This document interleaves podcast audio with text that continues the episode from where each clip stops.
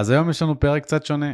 חדי העין שצופים בנו ביוטיוב ישימו לב שאני נמצא היום בכיסא האורח, כי בעצם אה, במשך הרבה מאוד זמן, גם הקהילה הסגורה שלנו בקריפטו ג'אנגל של בוגר הקורסים, ובעיקר בקרב הקהל הרחב, רצו לשמוע טיפה יותר על הרקע שלי, על הקריירה שלי, כי אה, בכל זאת, אמנם אה, זה שבע שנים שאני בקריפטו, אני חושב, אבל בתעשיית הקריפטו הם שווה ערך לבערך 40 שנה. אה, ויש המון המון דברים שהקהל והעוקבים לא מכירים על דברים שעשיתי, דברים שהייתי מעורב בהם, אה, אה, הצלחות, כישלונות וכדומה.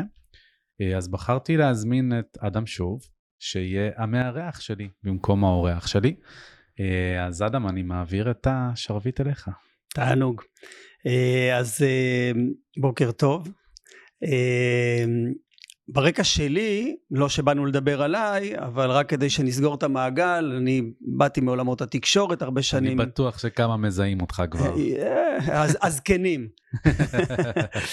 אה, הייתי עיתונאי הרבה שנים, כתב אה, בגלי צה"ל, במהדורות החדשות בטלוויזיה, בשתיים, בעשר. והקמתי חברה, אייג'נסי בתחילת עולם הסושיאל שקראו לה ריפרש, הייתה אחת הסוכנויות הראשונות בישראל בתחום השיווק הדיגיטלי, אה, ובשנים האחרונות אני מתעסק בנדל"ן, וגם אה, בקריפטו, אה, הפכתי לבעל עניין בעולמות של הקריפטו והבלוקצ'יין, למדתי לא מעט, השקעתי סכומים לא מבוטלים, ואת בן, ופה אנחנו מגיעים אליך, הכרתי, אני חושב בערך לפני שנתיים, בזכות התכנים המעולים שאתה מעלה ליוטיוב אה, בנושאים של קריפטו. לא צריך להגיד שיוטיוב זה אחד זה אולי האוניברסיטה הגדולה בעולם כמעט בכל נושא בטח ובטח אה, בקריפטו. אה, אבל לא קל למצוא תוכן איכותי אפילו באוניברסיטה הזאת. קל מאוד לשקוע לכל מיני סרטונים ירודים וחסרי ערך. ואני זוכר בן ש... Uh, מהר מאוד כשחיפשתי את דרכי ביוטיוב כדי uh, ללמוד את התחום uh, שני ערוצים של שני יהודים יקרים תפסו לי את העין uh, והפכו לערוצי הבית שלי בעולם הקריפטו וזה היה לפני שהכרנו, היה בן סמוכה, היהודי מישראל, ובחור בשם בנג'מין כהן שאתה מכיר מ-Into the Cryptoverse מניו יורק, ואתה יודע, חשבתי הבוקר, מה תפס אותי דווקא בשני היהודים האלה, בבן ובבנג'מין. כן. אז זה מקרי. ו- ואני, ואני חושב שההגדרה הכי קולעת היא ששניכם מקצוענים, אבל גם צנועים. ואלה שתי תכונות שלא קל למצוא אחת ליד השנייה. הרבה פעמים כשאתה באמת מקצוען ואתה צובר קהילה ומעריצים, מעריכים, לא משנה איך שלא תקרא לזה, אתה מאבד את הצניעות. ו, וזה בטח ובטח לא קל בעולם שיש בו חדשנות וחזון וכל הדברים הטובים אבל גם לא, אנחנו לא צריכים להגיד יש בו לא מעט מניפולטורים חלטוריסטים מוכרי חלומות נוכלים מריצי מטבעות הכל בכל uh, מכל כל אז uh, אחרי ההקדמה המחמיאה הזאת uh, והכנה אני רוצה להעביר לך שלא כל הרעיון הזה הולך להיות הולך לעשות לך חיים קלים. אה, אני פה גם כדי להקשות עליך ו, וזאת תהיה ככה אני מקווה דרך אה, אתה יודע להביא ערך אה, למאזינים של, ה, של הפודקאסט, הפודקאסט הזה ולפני שנתחיל גילוי נאות קטן עבדתי עם בן תקופה קצרה עזרתי ויעצתי לקריפטו ג'אנגל בעניינים של marketing ופרסום ובזה סיימנו את ה disclaimer ו... בטח. ואפשר uh, uh, להתחיל. אז, אז, אז בן, תכף נדבר על הסיפור האישי שלך, המסלול המקצועי סופר מרתק שהביא אותך אה, עד פה.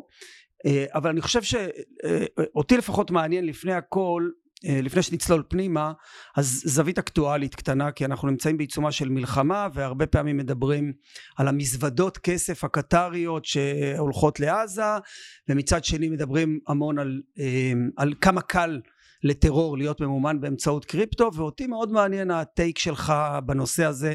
אגב למה, למה בכלל הם צריכים מזוודות כש... אפשר היום בקריפטו בלחיצת כפתור להעביר מיליארדים. כן, אז אני לא נמצא במחנה שחושב שזה מאוד מאוד קל להעביר הרבה כסף בקריפטו אה, אה, כדי לממן טרור. להפך, אני חושב שהטרוריסטים והאנשי הפיננסים שלהם אולי בשלב זה קצת יותר מבינים כמה קל באופן יחסי לאתר ולעקוב אחרי כספים, כאשר הכוכבית שאני אוסיף לזה היא באמת שכל עוד אנחנו עדיין חיים בעולמות שהם מקבילים אחד לשני, העולם של הבלוקצ'יין והקריפטו מצד אחד, העולם הפיננסי המסורתי מצד שני, והטרוריסטים בכל זאת צריכים להמיר את הקריפטו לדולר או ליורו או לאיזשהו מטבע כדי לבצע את הרכישה של התחמושת, של הנשק, של מה שהם לא קונים לטובת מעשיהם, בסופו של דבר הם יוצרים שובל שמסתיים בגוף שככל הנראה אפשר להגיע אליו כקצה חוט ומשם לאתר את הכספים. אז זה בדבר הראשון שבאמת בגלל זה הם כבר לא משתמשים בביטקוין לצורך העניין. כי ביטקוין בסך הכל מאוד חשוף, מאוד שקוף. מתועד למוות. בדיוק, והם עברו לפרקטיקות יותר מורכבות שבאמת עושות אה, אה, חיים קשים יותר לרשויות האכיפה והביטחון, שימוש בקשרים, שימוש במיקסרים, שימוש בכל אה, מיני כלים כאלו ואחרים כדי... שהמטרה שלהם היא לטשטש את העקבות. בדיוק. ובכל זאת, אה, צריך להגיד את הטוב ואת הרע. קריפטו מטבעות דיגיטליים הם כלי. הם כלי שאפשר להשתמש בו לטובה ואפשר להשתמש בו לרעה. למשל, אפרופו מימון טרור ומלחמה, אפשר לקחת את זה למקום שבו לממן את חמאס וחיזבאללה במלחמה, שזה השימוש הרע, ואפשר לקחת את זה למקום הטוב של קמפיין התרומות שהרמנו אנחנו וגייסנו כסף. אבל, אבל אם אני צריך לסכם רגע את הדברים שלך, ככה באמת במשפט בנושא הזה, אם אתה היום אה, עובד מערכת הביטחון הישראלית ותיק הקריפטו של החמאס על כתפיך, עד כמה אתה מוטרד? אני מוטרד אה, בעיקר מלאן זה הולך ופחות מאיפה שזה עכשיו. כי עכשיו בסקייל של המימון של חמאס, חיזבאללה, דאעש או מי שלא תבחר, ה scale הוא עדיין באופן יחסי קטן, באופן יחסי לשימוש באותן מזוודות של קטאר, באותם אה, כלים מסורתיים של או שאנחנו לא יודעים. cash. אה, נכון, יכול מאוד להיות שהטרוריסטים כבר עברו לשימוש ישיר ב stablecoins או בקריפטו בתור אה, ממש end-to-end value chain שהם ממש משתמשים בכל הכסף, בכל המסלול רק בקריפטו. בעיניי מאוד מאוד לא סביר, כי בסופו של דבר את המשכורות ללוחמים שלהם, את ה... יהיה ספק אה, כנראה בשלב מוקדם של הצ'יין שיגיד לא רוצה את. לא רוצה את השיט קוין הזה, לא רוצה את הסטייבל קוין הזה, לא, אני רוצה דולר. תן לי להרגיש את השטר, כן. בדיוק. כן. אה, אז אני הייתי יותר חושש באמת משנים קדימה, כשאנחנו רואים מה לצורך העניין צפון קוריאה עושים בהשתדרגות שלהם אה, וההבנה האמיתית שלהם בעולמות הבלוקצ'יין ואיך הם כל פעם ממציאים משהו חדש, משם הייתי יותר חושש מלאן זה הולך ואיך להתכונן לשם, מאשר למה קורה היום ומה מימן את המלחמה עד כה, כי יש המון המון המון פייק ניוז שיצאה איזו כתבה בוול סטריט ג'ורנל על בסיס איזה מחקר של אליפטיק, התפוצצה על העשרות מיליוני דולרים שמימנו את השבעה באוקטובר. תוך שלושה ימים אליפטיק והוול סטריט ג'ורנל עדכנו את, את המחקר, עדכנו את הכתבה, אמרו זה לא עשרות מיליונים, זה אה, מאות אלפי דולרים בנמוך. Mm. אבל כל יתר התקשורת הבינלאומית כבר רכבה על הגל הזה, וזה עכשיו השיח בסנאט האמריקאי, זה השיח בכנסת בישראל, מדברים על אותה כתבה שהיא עודכנה, היא לא רלוונטית, היא פייק כן, ניוז. כן, הייתה, היה גם המחקר אה, האמריקאי שהראה לכאורה שעשו שורטים יום לפני, ה... על השוק הישראלי, יום לפני המתקפה, כן. והתברר שהוא, איך לומר את זה בעדינות, לא רציני. אוקיי, אז אה, אה, דיברנו על האקטואליה, אנחנו יכולים לחזור לדבר עליך, להתחיל לדבר עליך. ספר לנו קצת קודם כל איפה גדלת, מאיפה הגעת. כן, אה, אז אני בן 32, אה, גדלתי את רוב שנותיי בנס ציונה. אה, בעצם הייתי בצבא בחיל האיסוף הקרבי או מודיעין שדה כשאני התגייסתי, שירתתי שלוש שנים כלוחם, השתחררתי, טסתי למחנה קיץ בארצות הברית עם הסוכנות היהודית, טיילתי בדרום אמריקה, עשיתי את המסלול הסטנדרטי. 2015 התחלתי ללמוד כלכלה וניהול באוניברסיטת בן גוריון.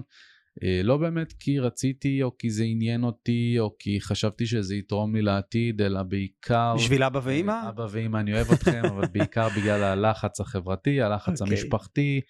אה, אתה יודע, הייתי ברמן במסעדה, במסעדת שף.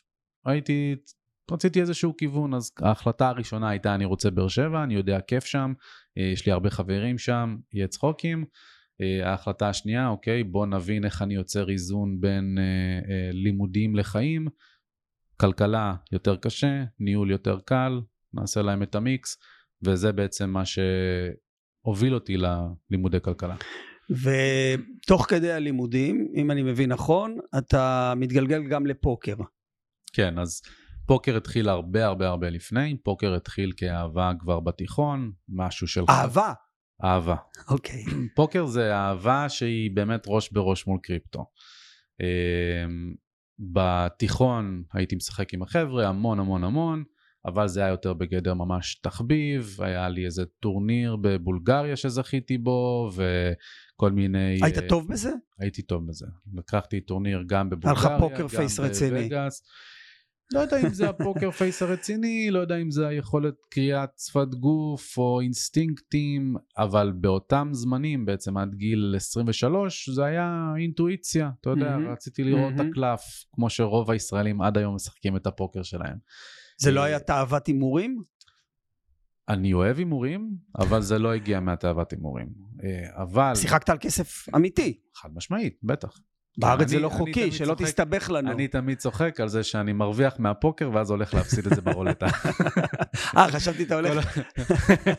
חשבתי אתה מפסיד בפוקר ומרוויח בקריפטו. זה גם, לא, אבל מרוויח בפוקר, כן. מפסיד את זה ברולטה באותו ערב, כן. אה, אה, שזה אה, בעצם... אל תשווה פוקר לרולטה, זה כאילו רולטה זה הדבר הכי מזל נטו בעולם, ופוקר... אז תראה, אז רוב האנשים... יש בו שכל. זהו, אז רוב האנשים עדיין מתייחסים לפוקר כמשחק מזל, ובעצם זה סיפור שאני באמת אוהב לספר, כי עד כמה פוקר היה משמעותי אצלי בחיים, ש... במסלול שעשית, במסלול ש... שעשית. שהוביל אותך בעצם בסוף לקריפטו. חד, לא רק בזה שזה הוביל אותי לקריפטו, אלא בשינוי פרספקטיבה על החיים, ממש mm-hmm. גרם לי להסתכל על החיים בצורה ספר, אחרת ספר. לגמרי. Uh, הסיפור הקצר הוא שבעצם פוקר הוא משחק שתמיד משוחק בתנאים של אי ודאות.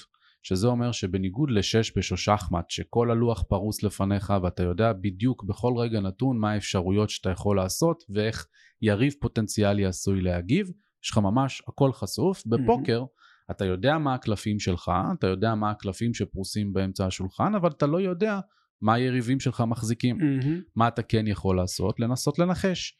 והניחושים האלה בעצם מתבססים על מצד אחד לימודים שאתה יכול לעשות מבעוד מועד, כמה קומבינציות אפשריות של ידיים יש. אם הוא עשה ככה, האם זה אומר שיש לו בפוטנציאל אסים קינגים, או שמא זוג mm-hmm. נמוך יותר, וכל מיני דברים מהסגנון הזה.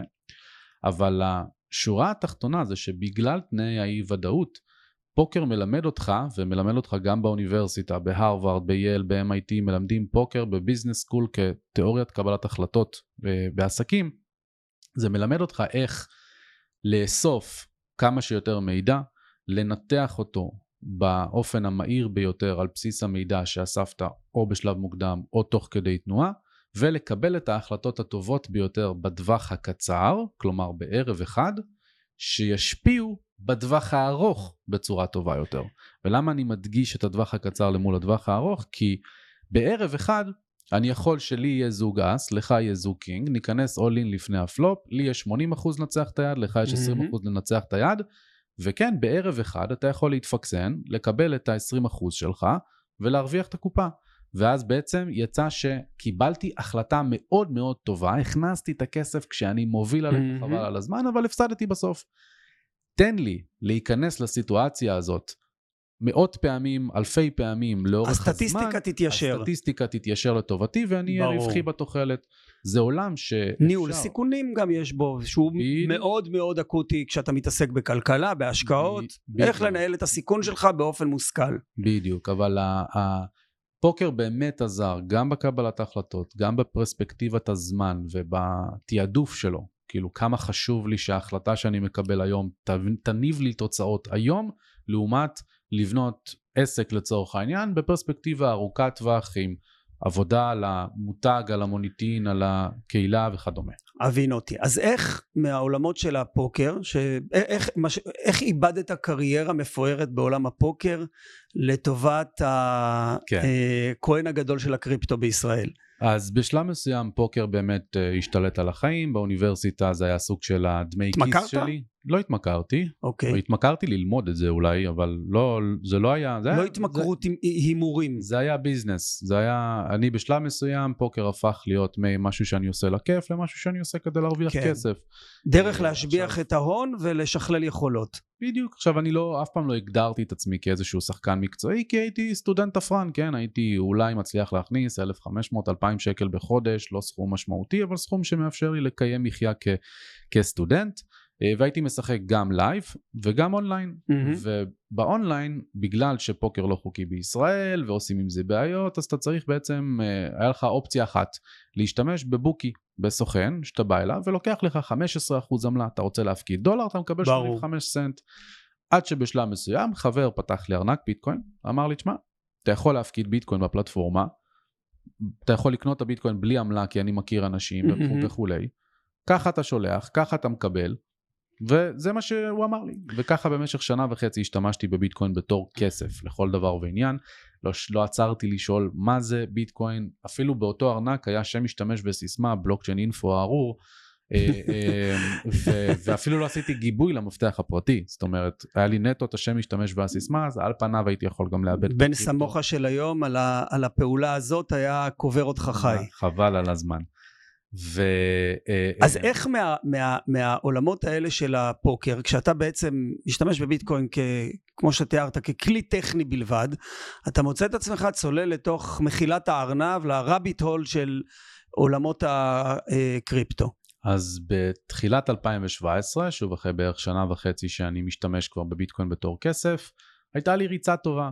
ריצה טובה זה אומר שבמסגרת חודש אחד זכיתי בכמה טורנירים, גם ריצה ב live, טובה בפוקר, לא בפוקר, בקריפטו. בפוקר. כן. ופתאום היה לי סכום כסף יחסית מכובד להון שלי אז, שהיה גבוה, מהמם. אבל הוא כולו היה בביטקוין. ואז מה עשיתי? נכנסתי לפאניקה כמו ילדה קטנה. אה, בעצם אמרתי בואנה מה זה הדבר הזה? מה, מה, מה זה ביטקוין בכלל?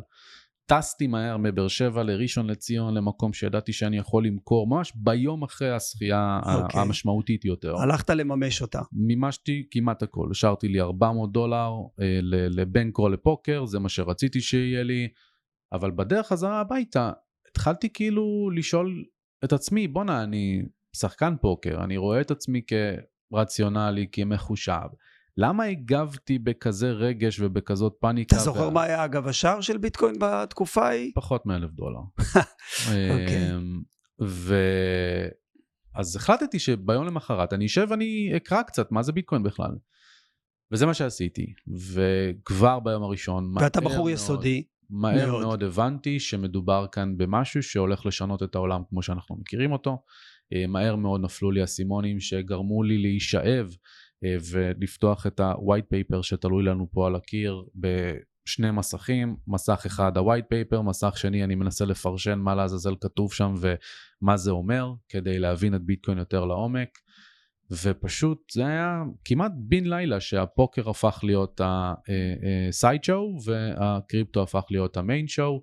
התחלתי ללמוד כל זווית אפשרית מהטכנולוגיה דרך הכלכלה והמסחר וההשקעה והבורסות ופשוט זה מה שעשיתי. לא עניין אותי האוניברסיטה שעדיין הייתי סטודנט, לא עניין אותי כבר הפוקר באותו אופן, הייתי יושב בשולחן אבל בודק מה עם הפוזיציות שלי ו... ו... זאת אומרת גם התחלת להיות אה, סוחר פעיל, לא רק, כן. לא רק לקרוא וללמוד, כן, אלא גם סכומים מאוד קטנים, הרבה שטויות, הרבה טעויות. סכומי סטודנט. אבל בדיוק, אבל כן. כן. אה, אה, אבל אם לא היית מוכר את הביטקוינים של אז, אה, באלף דולר, כן, אז, זה היה אה, יכול להיות כן. נחמד להתחיל עם אם זה. היית הודלר אמיתי כבר אז, כן, בסדר, אני לא... יש סיפור שלא הרבה יודעים, אבל שאני באוגוסט 2017, זאת אומרת אחרי שכבר כן הייתי מעורה בביטקוין, בשלב זה עוד לא היה לי את קריפטו ג'אנגל, אבל הייתי כבר מעורב בקהילת הביטקוין המקומית, עזרתי לאנשים ונתתי מענה לשאלות ותשובות וכולי. וביטקוין היה בערך 3,000 דולר, 4,000 דולר לפני ה hyper jump לעבר מהמם. ה-20 תוך שלושה חודשים, והייתי ממש בבנק כדי לקחת הלוואה ולקנות ביטקוין. וזה היה אחרי שעברתי כבר שלבי לימוד עם עצמי על לא רק ניהול bankroll בפוקר, על איך אני דואג mm-hmm. שהון הפוקר שלי לא הולך לפח, אלא גם אותו דבר בהשקעות ו... והחוק בסיס הוא לא משקיעים את מה שאתה לא יכול להרשות לעצמך להפסיד. never invest what you can't afford לא, to lose. לא הייתה לי עבודה, לא, הייתה לי, לא היה לי תזרים קבוע, בטח ובטח כשהפוקר נהיה יותר סיידשואו, אז mm-hmm. ההכנסות ממנו גם קטנו. ובדקתי כמה, כמה יעלה לי, כאילו מה תהיה הריבית, mm-hmm. מה אם אני יכול בכלל לקבל הלוואה של 20 אלף שקל, כאשר המטרה שלי הייתה לקנות איתה ביטקוין. וקיבלתי את התנאים, ואני זוכר שהייתי ממש ב... התכתשות עם עצמי, כאילו אני מצד אחד כל כך מאמין בזה, ומצד שני זה נוגד את העקרונות שלי לאיך אני מקבל החלטות. והחלטתי לא לקחת את ההלוואה, mm-hmm. ומן הסתם שכשביטקוין קפץ פי 6, התפוצץ. זה ביאס אותי, אה, אבל הייתי מאוד שלם עם זה, ועכשיו ברטרוספקטיב אני עוד יותר שלם עם זה שלא התפזרתי ולא לקחתי על עצמי משהו שהיה יכול באותה מידה ללכת לכיוון ההפוך ולקרוס ל-500 דולר. אה, כי לא באמת היה לי את ה-knowledge לראות את השווקים כמו שאני רואה אותם היום ואת הניהול סיכונים כמו שאני רואה אותו היום. אה, אה, אז זה עוד איזה אנקדוטה קטנה. אוקיי, okay. אז היה, יש עוד שתי תחנות אה, אה, שאני יודע עליהן מה, שעברת בדרך, אחת הייתה מרקט אקרוס, מרקט אקרוס למי שלא יודע היא אחת מסוכנויות השיווק המוכרות הגדולות ביותר בעולם, שבה עבדת תקופה מסוימת. Mm-hmm. מה בדיוק, ו, והתחנה השנייה היא, היא שהרמת בעצם אתר תוכן, הגלגול הראשון אולי של קריפטו ג'אנגל, מה היה לפני מה דרך אגב? קריפטו ג'אנגל היה לפני. אז התחלת מלייצר תוכן כן. בעולמות האלה שאליהם צללת, ואחרי זה התחלת לפרנסתך גם לעבוד במרקט אקרוס. כן, אז המעורבות שלי בקהילת הביטקוין, היכולת שלי לעזור, גיליתי את היכולת שלי לעזור לאחרים וללמוד מהתהליך, הובילו אותי להקים בספטמבר 2017 איזושהי סדנה שהייתי עושה אצלי בבית, אצלי בדירה בבאר שבע. אה, אה, ממש תליתי שלטים באוניברסיטה כמו אה, יזם צעיר. שיווקת. שיווקתי את עצמי בדיוק, וככה הייתי עושה 2-3 סדנאות בשבוע ל-4-5 אנשים כל פעם. סדנאות שמלמדות איך, על עולם הקריפטו, מה זה ביטקוין. איך לפתוח ארנק, איך לקנות מטבעות. זה, זה. היה לזה ביקוש? היה לזה ביקוש, ואז הביקוש התפוצץ בכלל כשמישהו צילם את הפוסטר באוניברסיטה והעלה אותו לקהילת הביטקוין, לשאול אם מישהו מכיר אותי, האם mm-hmm, אני אמין mm-hmm, וכולי, mm-hmm. אז uh, היו מן הסתם את התגובות של כן, עשיתי את הסדנה, כן, אנחנו מכירים את בן, הוא עוזר לאנשים. Uh, וזה ממש גרם פתאום לאנשים מירושלים, ממודיעין, מדימונה להגיע לסדנאות, אבל זה גם גרם לשותף שלי לשעבר, פאבל ישראלסקי, uh, ליצור איתי קשר. אה, וביחד הקמנו בדצמבר 2017 את קריפטו ג'אנגל, ב-7 בדצמבר, אה, כאשר באמת המטרה הייתה ליצור את אתר התוכן הגדול בישראל שיוצר תוכן איכותי, מקצועי ובעיקר תדיר גם אה, על עולמות הקריפטו, כי באמת לא היה כלום בעברית שבאמת שווה, היה את קריפטו פוטטו ו-99 ביטקוינס, מת על שניהם, אבל הם פשוט לא היו יוצרים מספיק תוכן ולא מעדכנים אותו מספיק תוך כדי תנועה. אז זה היה קריפטו Jungle, ובנוסף הסדנה הפכה להיות סדנה יותר גדולה עם יותר אנשים, ולאחר מכן גם פיתחתי את הקורס. עכשיו, ההשקה של קריפטו Jungle הייתה בדיוק ב peak של דצמבר 2017, אז מהר מאוד השוק קרס, מהר מאוד היה קשה למכור, אני עדיין הייתי סטודנט באוניברסיטה, אז לא היה לי את ה-full capacity עכשיו להקדיש את עצמי, להיות יזם משום מקום שממציא יכולות שעוד לא היו לו. אה, ו-MarketAcross בעצם היו איתי בתקשורת כבר הרבה מאוד זמן, כי כשהם ראו שיש לי ידע על בלוקצ'יין וקריפטו, הם ניסו בעצם אה, לעשות לי סוג של head hunting. היזמים של MarketAcross הם ישראלים, אם אני לא טועה, נכון? נכון, נכון. MarketAcross, כן. חברה ישראלית. אה, ואז באוגוסט 2018 נכנסתי ל-MarketAcross. מה עשית שם בעצם? מה היה התפקיד שלך? התפקיד שלי היה בעצם להיות account manager או uh, uh, PR account manager. תקציבאי כלומר... מה שנקרא בעולם הפרסום, לא? לא, לא, לא תקציבאי, אני ממש הייתי צריך לעשות uh, את המחקר הראשוני על לקוח mm. שנכנס. לזהות כלומר גם את ה planning, גם את ה... הכל, כל אסטרטגיית היחסי ציבור. לבנות את אסטרטגיית ה marketing וה-PR של, ה... של הלקוח. חד משמעית, ולהוציא אותה לפועל, mm-hmm. לדבר עם עיתונאים, לדבר עם בעלי אתרים, לדבר עם אינפלואנסרים, ליצור את מערכות היחסים, לסדר להם ראיונות בכנסים, לטוס לכנסים, כל הדברים האלה. אה, אז שם בעצם לימדו אותי, לימדו אותי שני דברים מרכזיים, שזה אחד, העבודה של היחסי ציבור, השיווק ומאחורי הקלעים של עולמות המדיה, שזה היה משהו שתרם לי המון המון בעבודה שלי בקריפטו ג'אנגל, בתור בעל עסק שמצוי בעולם המדיה. אה, והדבר השני זה הלקוחות שהיו לי. Mm-hmm. אני ניהלתי את ה account של בייננס במשך השנה הראשונה של הפעילות שלה, או השנה השנייה של הפעילות שלה. סולנה נדמה לי אה, טיפלת תקופה מסוימת. סולנה עשיתי להם את ה-PR strategy הראשון, פולקדוט, Crypto.com, ארוויב, הובי, שממש ניהלתי להם כנסים כמו באיסטנבול. אז יצא לי לעבוד בעצם כאילו לערוך מסמכי גוגל דוקס עם CZ, כי, כן. כי CZ עדיין היה מעורב באותה עת. אה, בדברים היותר קטנים. וזה היה מטורף, זה היה חוויה בית כאילו... ספר. ממש ככה. אתה יודע למה זה מפתיע אותי, מה שעשית במרקט הקרוס?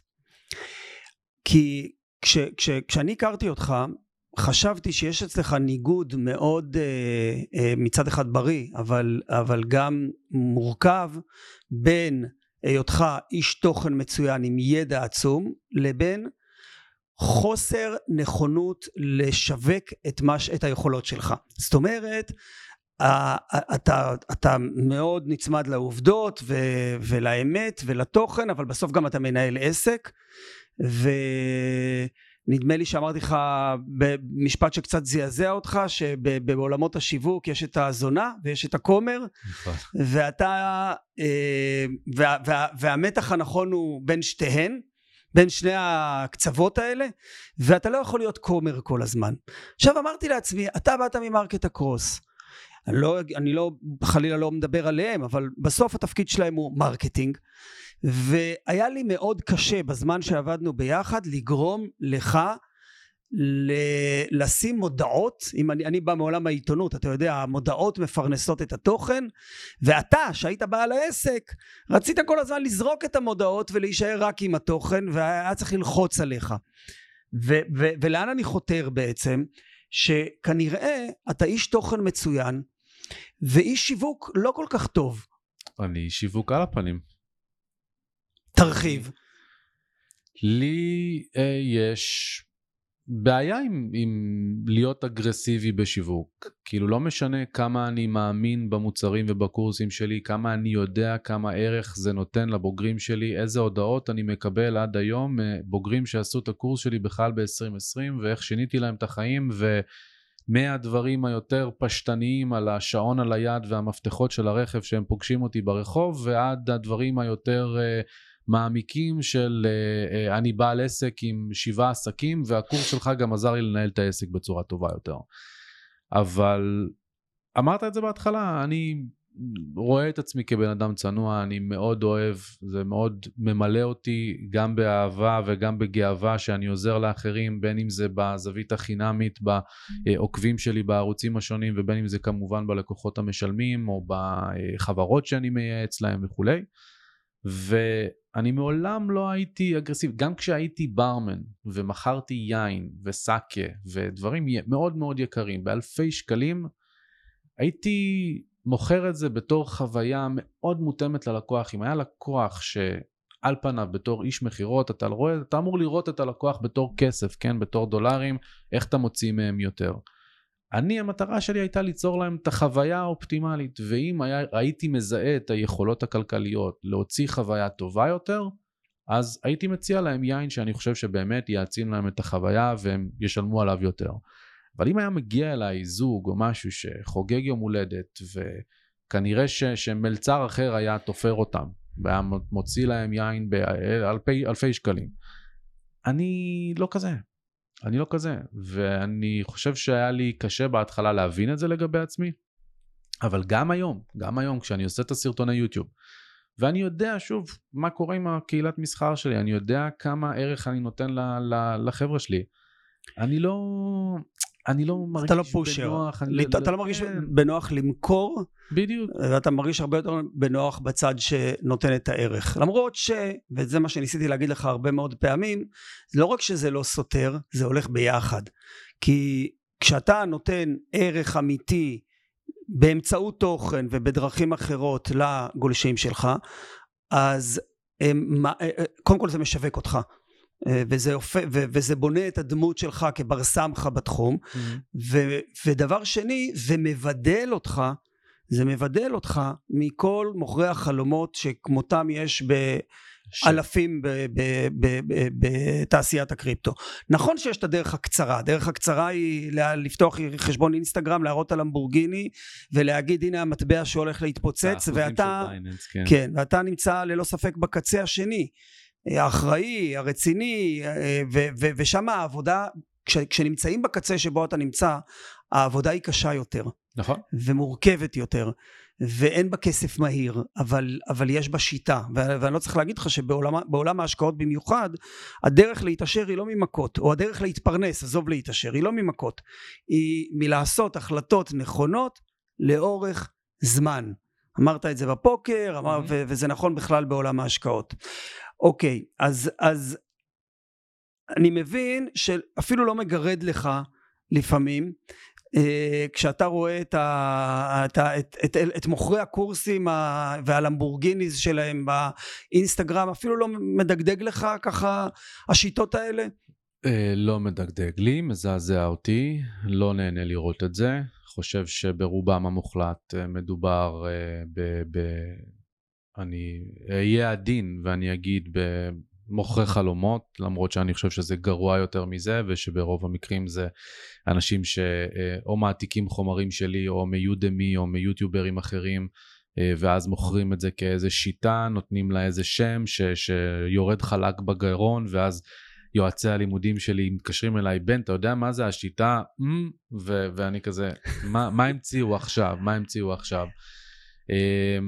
זה בעיקר כואב לי, זה בעיקר כואב לי, כי אכפת לי מאנשים, אכפת לי מהעוקבים שלי, אכפת לי מאנשים... זה מכתים את התעשייה. זה מכתים מאוד את התעשייה, עושה לה שם מאוד רע, וזה מכניס אנשים בצורה הלא נכונה. אני חושב שבסופו של דבר ביטקוין, קריפטו מייצגים משהו שהוא הרבה הרבה הרבה יותר גדול מאיך אני מרוויח כסף מחר או עוד חודש.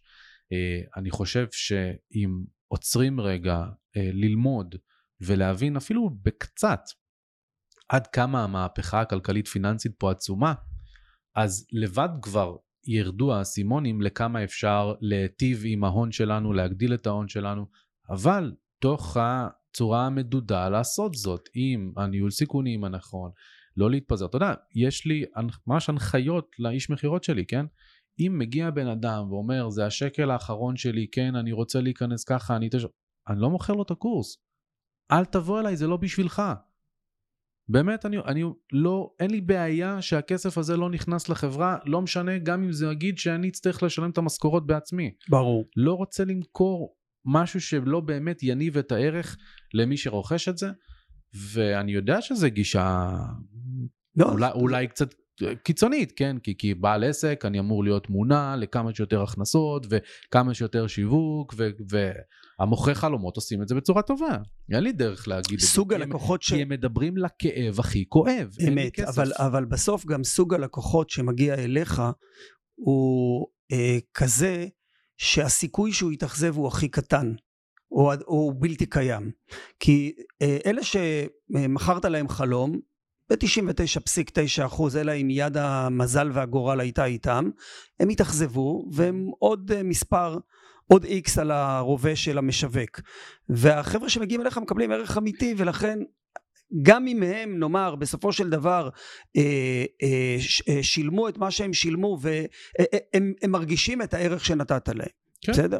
אה, ו- ולכן אצלך לא, במובן הזה אין ספק שאתה סמן ימני. אוקיי, אה, תגיד, נניח שאני אה, מתעניין סלש משקיע ראשוני בעולמות הקריפטו ואני אה, מחפש אה, מקורות ידע וכמו שאמרנו אה, יש הרבה מאוד אה, זבל שם בחוץ תן לי ככה שניים שלושה גיידליינים של איך לזהות אה, מי האנשים slash המקורות שמהם אני אה, צורך מידע אז לומד אז קודם כל קריפטו ג'אנגל. לא, אני, אני, אני, כן, אני לא מדבר רק על ה... לא רק המלצות ספציפיות, אלא יותר אולי guidelines. כן. איך, איך לאבחן. אז באופן כללי, אה, התשובה הבעייתית היא שקשה לאבחן. כי כשאתה לומד תחום חדש, אתה צורך את התוכן ואתה רגיל גם לפלטפורמה שבה אתה מקבל את התוכן, זה גם חלק מהקושי שלי יש עם האינסטנט ועם ה short reels של טיק טוק ואינסטגרם, שאתה לא באמת נהנה מהערך, אתה לא באמת יושב וקורא מאמר של 15 דקות קריאה, אתה לא באמת יושב ורואה סרטון או פודקאסט של שעה, רוב האנשים מצמצמים את צריכת הידע שלהם לאינסטגרם ולטיק טוק והתשובה לזה צאו משם. לא אבל יש רד פלגס קלאסיים אם אתה רואה כן. אם אתה אם רואה אתה למבורגיני בפרופיל אינסטגרם למבורגיני סחורה אתה לא יודע שהיא סחורה והחיים הטובים של הבחור כן, כן. ואיך הוא נהיה מיליונר והוא מנסה למכור לך קורס כן. תברח כל עוד נפשך בך. בדיוק. זו דוגמה לרד פלג כן, קלאסי. הלמבורגיני אז... או הרכבים המפוארים, הבתים המפוארים שהם אה, כמובן מצלמים, תראו כמה החיים שלי מדהימים בזכות המסחר בקריפטו.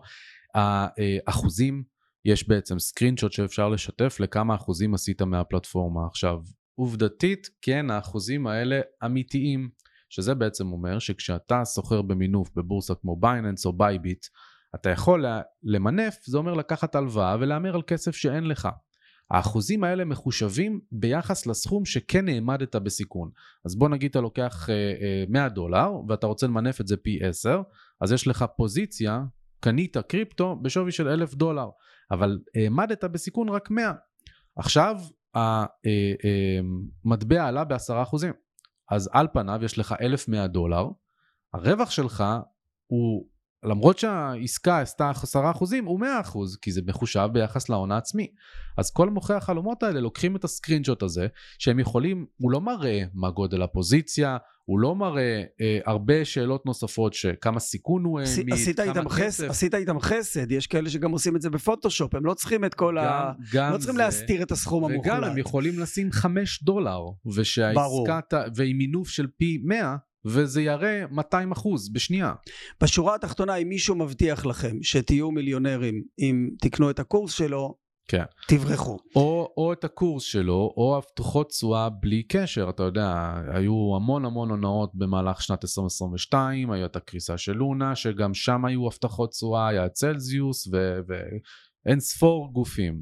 ויש מוטיבים חוזרים שהם בעצם ההבטחות תשואה.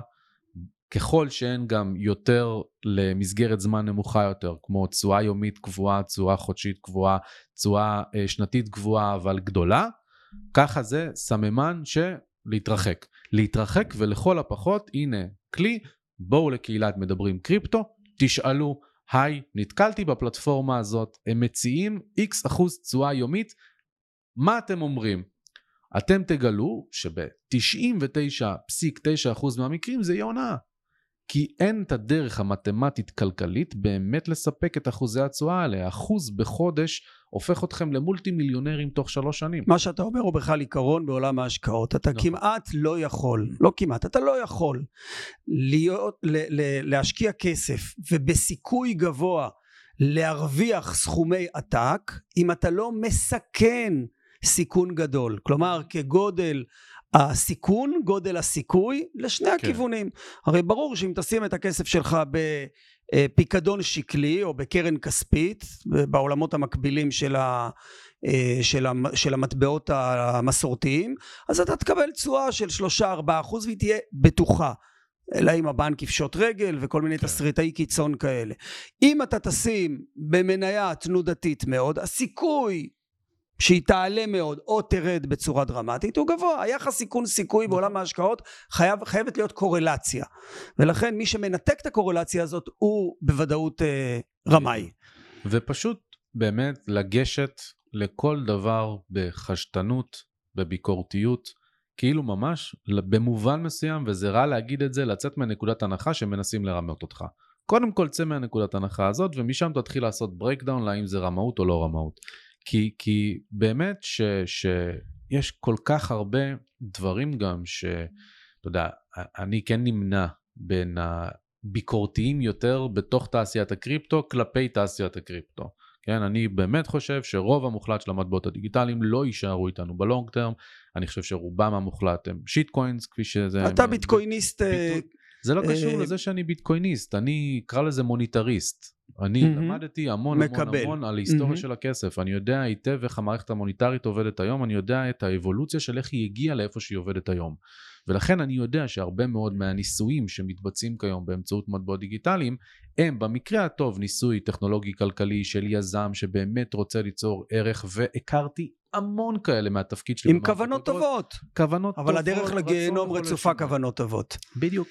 אה, אה, ולכן יש פה המון המון אלמנטים של כלכלת המטבע, של דברים כאלה, שהאופן שבו אני מסתכל על זה, וגם אומר את זה ל, ל, גם לעוקבים, אבל בעיקר לבוגרי האקדמיה, שעושים את ההפרדה. יש את הפונדמנטליות, יש את ה fundamentals, את מה בעצם עומד מאחורי המטבע, הטכנולוגיה, הכלכלה, הצוות, המון המון המון. שאלות, checklist מסודר ששואלים, ויש מצד שני את ההייפ או את הכלכלת מטבע בטווח הקצר, בעצם את הספקולציה. ואת הטכני, ואת הניתוח הטכני. בדיוק. אז אני יודע לומר כלפיי, שעל אף שאני חושב שרוב מטבעות הקריפטו לא יישארו איתנו ב long term, ואנחנו נישאר כנראה עם כמה עשרות, אולי מאות בודדים כמכלול, אמ, בבוטום ליין, אני כן רואה את ההזדמנות להרוויח מהם כסף בטווח זמן הקצר, או אפרופו ביטקוינר, להגדיל את כמות הביטקוין שלי בטווח הקצר, אבל אני מתייחס לזה מראש בידיעת, בכוונה תחילה, של זה המטרה של זה. כאילו אני, מה שאתה אני לא בעצם את- אומר, אם אני צריך לתמצת, זה אני, גם כשאני לא מאמין בפרויקט או במטבע, אני יודע לסחור גם בשיטקוין. אם אני מזהה הזדמנות כלכלית, לא בגלל שאני מאמין בפרויקט או במטבע. את הביטקוינים שלי אני משתדל להחזיק לטווח ארוך בגדול, אני יכול לסחור בהם פה ושם, אבל אני מאמין בהם לטווח ארוך. בשיטקוינים, אם אני מזהה הזדמנות, אפשר להיות אופורטוניסט. גם בעולמות הכלכלה וגם. בבורסה ובמניות, אתה יכול לא להאמין בחברה, אבל לזהות הזדמנות אה, אני- כלכלית להשקיע אני בה. תמיד צוחק, אני תמיד צוחק עם, ה, עם העוקבים, ש, שמבחינתי דודג'קוין וריפל הם שני סממנים לכל מה שרע בתעשייה, ול shitcoinים מקסימום מבחינתי, ובכל זאת זה כנראה שני המטבעות שהרווחתי עליהם הכי הרבה כסף. אז אני יוצר את ההפרדה הזאת, וכאשר אני מדבר על הבלוקצ'יין ועל הקריפטו, אני מסתכל על הדברים ב long term perspective, אני רוצה באמת לראות אותנו, את הקהילה, את ה ecosystem, את המפתחים, את מה שאנחנו בונים פה, משנה סדרי עולם. אני חושב שזה חשוב, אני חושב שזה נחוץ בכאוס הגיאופוליטי, מקרו-כלכלי שבו אנחנו מצויים היום, ואני חושב שהאלטרנטיבה שיכולה להיות מוצעת כל עוד נשמור על העקרונות שלנו בעולמות הבלוקצ'יין היא אלטרנטיבה טובה, היא אלטרנטיבה שתניב ערך שהוא הרבה יותר כמה כסף אני מרוויח לכיס שלי, אלא איך כחברה אנחנו צומחים. בן, אנחנו נמצאים עכשיו ב... יהיו שיגידו bull market, אה, תחילתו של bull market אה, בעולמות הקריפטו, ומטבע הדברים, תמיד כש bull market מתחיל, יש המון המון מצטרפים חדשים, המון ישנים שהיו ישנים, חוזרים חזרה לתוך התחום, ואיתה, ואיתם חוזרות גם הונאות. דיברנו עכשיו קצת על, אה, על הונאות ואני יודע שהנושא הזה מאוד מאוד מאוד כואב לך אה, ואני גם הייתי עד באופן אישי ללא מעט מקרים שניסית לעזור מטבע הדברים הפכת לכתובת של הרבה מאוד אנשים למרבה הצער הרבה פעמים בדיעבד אחרי שכבר הונו אותם לא כאלה שהתייעצו מלכתחילה ובאמת מדברים קריפטו בקהילה שלך יש הרבה פעמים דיונים סביב הנושאים האלה. ספר לי קודם כל אה, על, אם, אם אתה זוכר איזשהו סיפור אה, ספציפי אחד מיוחד שככה נחרט לך בזיכרון אה, כן. בעולמות של, ה, של אה, גולשים שעברו הונאות.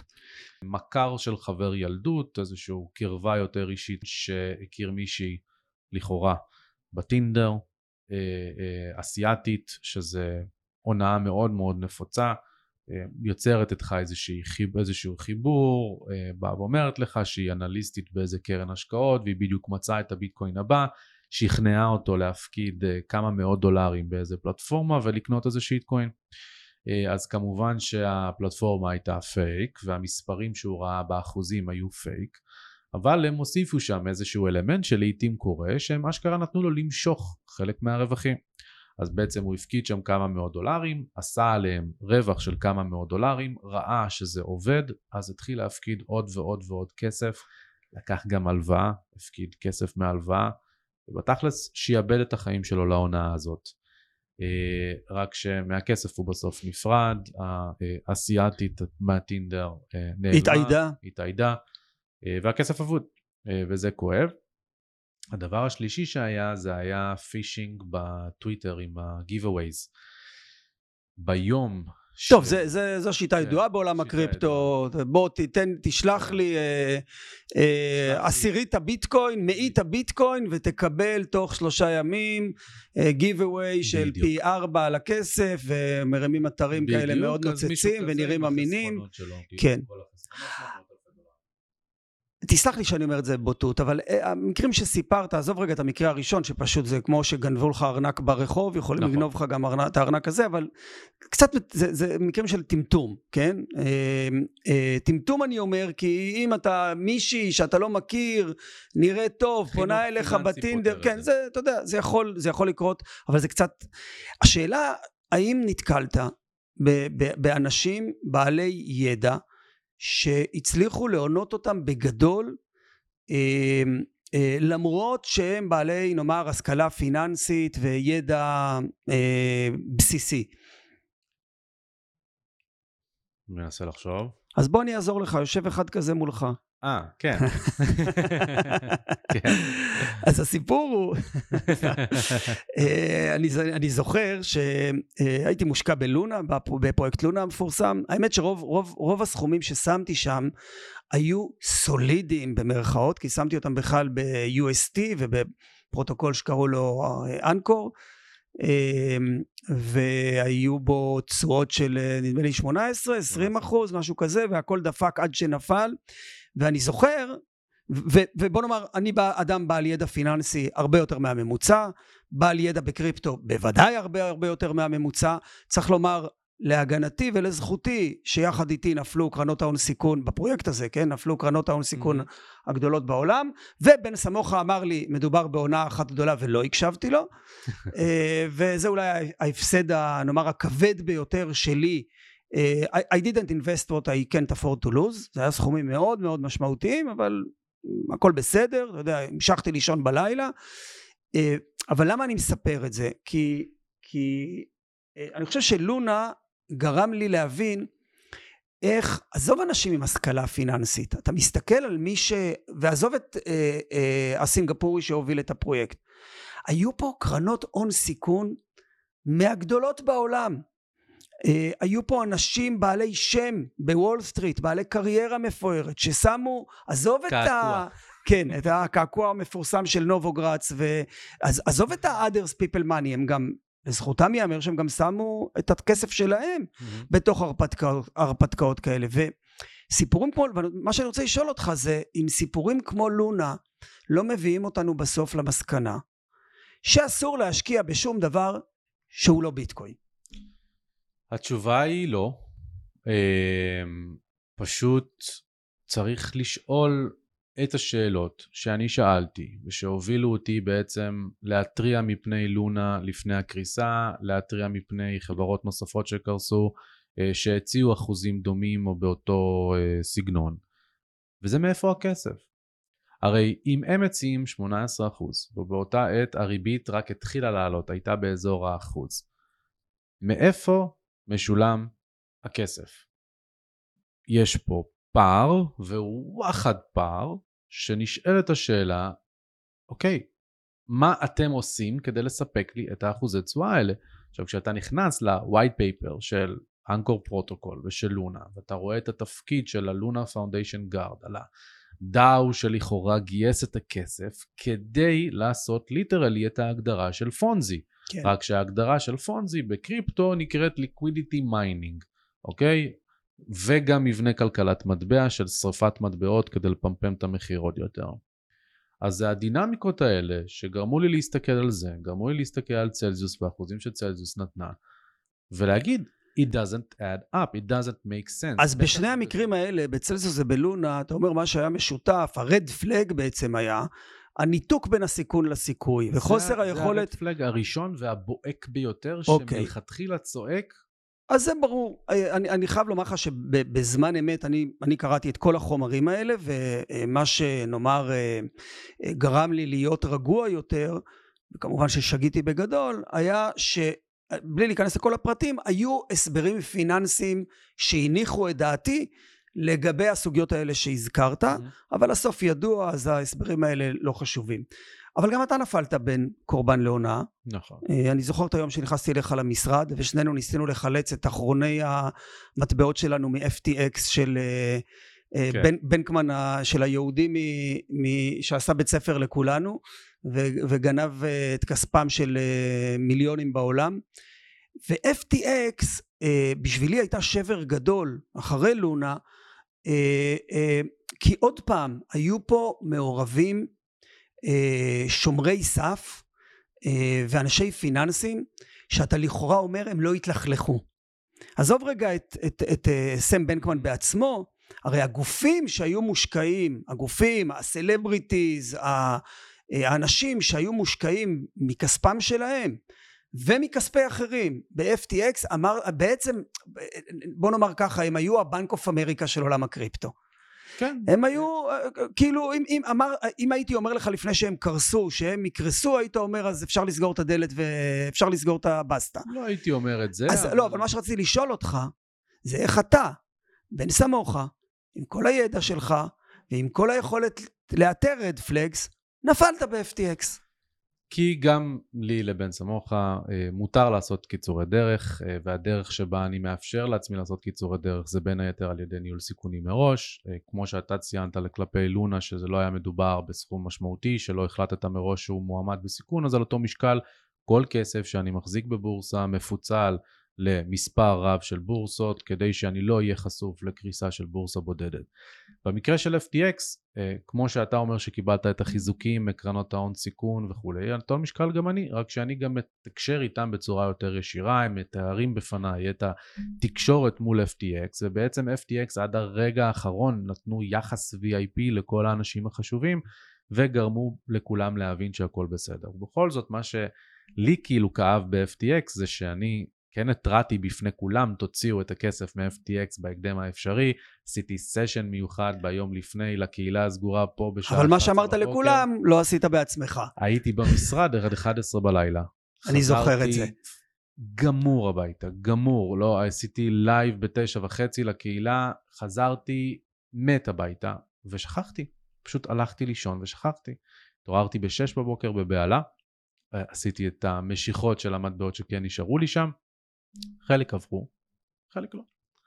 אה, אה, כנ"ל. אבל ממש כאילו שש בבוקר התעוררתי ב...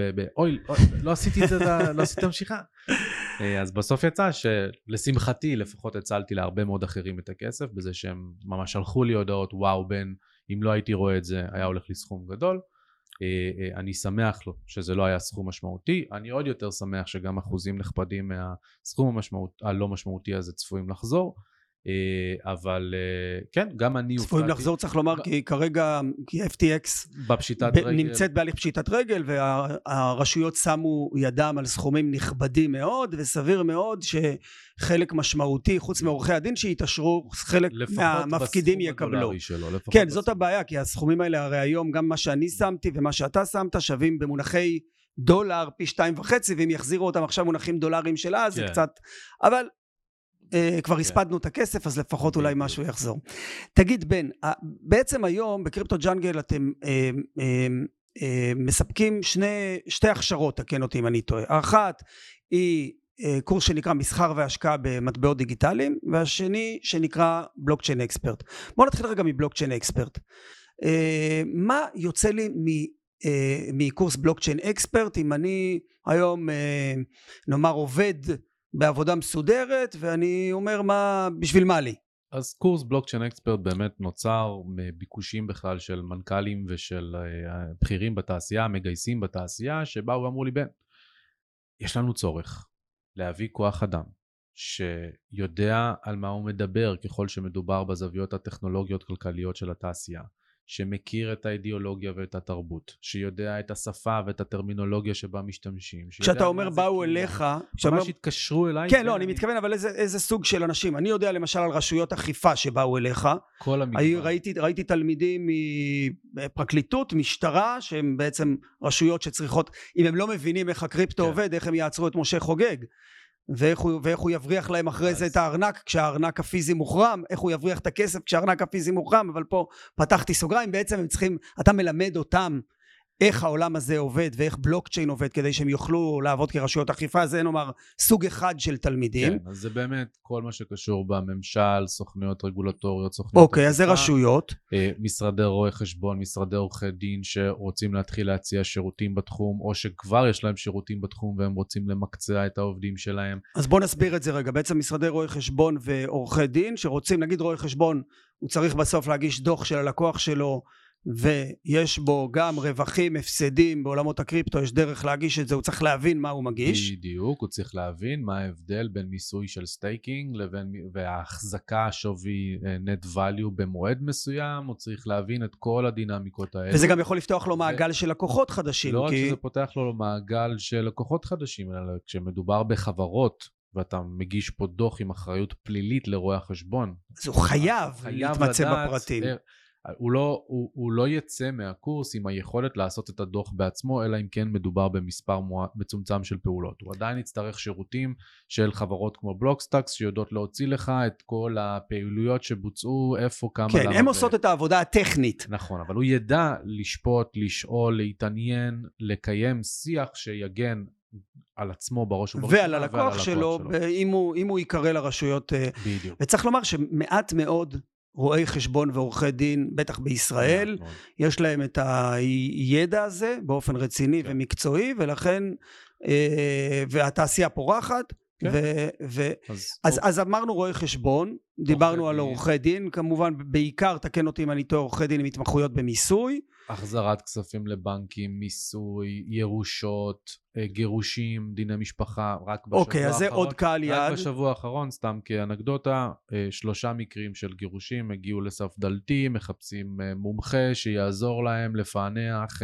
כמה כספים מחזיק הבעל, כמה כספים מחזיקה Mm. האישה, אם בכלל, איך לעשות את החלוקה, איפה נמצא הכסף, איך אפשר להוכיח לבית המשפט לגירושים, ש, ש, או בית הדין, איפה זה נמצא.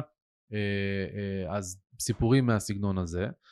אה, וכמובן חוזים מתקדמים יותר, עבודה למול חו"ל, כן או לא לפתוח את העסק בישראל, כל הליווי לסטארט-אפים, ליווי לחברות, המון המון סטארט-אפים קמים פה בישראל, רק בשנת 2023, שהייתה שנה יחסית גרועה במרכאות בתעשייה, היה פה צמיחה משמעותית של סטארט-אפים שקמו בעשרות, גייסו... אז, אה, אז פה אתה מדבר על הקהל יעד השלישי, ש, שזה אה, אה, אנשים שיכול להיות שיש להם כבר קריירה או שהם טרום קריירה, והם רוצים להתקבל לעבודה במאות משרות שיש פתוחות בעולמות הקריפטו, מהמם. וכדי להתקבל לזה לא מספיק להבין בכלכלה ולא מספיק לראות את בן ביוטיוב, צריך מספיק ידע מסודר. נכון, אז תראה, בלוקצ'יין בפני עצמו הוא לא מקצוע, כן? צריך לבוא ולשים את הדברים על השולחן. להיות מומחה בלוקצ'יין זה לא להיות מקצוע. האם יכול מאוד להיות שעוד uh, שלוש שנים לחברה יהיה מומחה בלוקצ'יין שיודע להסתכל על הרבה אפיקים ולתת את הידע? כן, יכול להיות. ברור. כיום זה יותר added value, שדרוג, של יכולות מקצועיות קיימות, או לחלופין, הכניסה לתפקידים כמו שאני קיימתי במרקט הקרוס. הרי אני באתי למרקט הקרוס בתור מומחה בלוקצ'יין, בלי שום ידע בשיווק, שום ידע ביחסי ציבור, שום ידע באיך העולם המדיה עובד מאחורי הקלעים, או איך עושים פיץ' לעיתונאי, והם לימדו אותי הכל. אתה אומר, אם אני רוצה לפתח את הסקילס שלי בעולמות הקריירה, ואני נמצא באיזושהי צומת, ואני רוצה, ושואל את עצמי איפה אה, אה, אני עשוי באמצעות הסקילים האלה לקבל עבודה טובה יותר, מעניינת יותר, מאתגרת יותר, ואיזה עולם, באיזה, לאיזה עולם מתפתח אני רוצה, אולי, באיזה עולם מתפתח אני רוצה לעבוד, אז בלוקצ'יין אקספרט אה, יכול לספק לי את הסחורה. חד משמעית. אוקיי. והקורס השני הוא מסחר והשקעה במטבעות דיגיטליים. כן, עכשיו זה- אני רוצה רגע לזרוק לך, סליחה, פרובוקציה קטנה. למה אני צריך את הקורס? כל המידע נמצא באינטרנט, אני פותח יוטיוב, אני רואה את בן סמוכה, אני רואה עוד שניים שלושה כאלה שאני אה, סומך עליהם, אני לומד ניתוח טכני מבנג'מין כהן, ובשביל מה אני צריך קורס? אז התשובה לזה, קודם כל זה לא שאלה פרובוק- פרובוקטיבית, זו שאלה לגיטימית לחלוטין. התשובה היא שאני לצורך העניין את הידע שלי רכשתי לבד.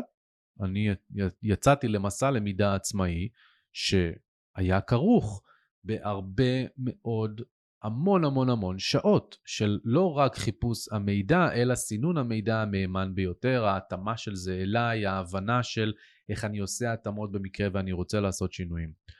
הסיבה לקחת קורס כדי ללמוד את זה, היא כדי לחסוך לך זמן מול מישהו שאתה תופס אותו כמהימן ואמין, לשלב את הניסיון שלו, כי בוא, בתחילת הדרך אני עשיתי המון המון טעויות.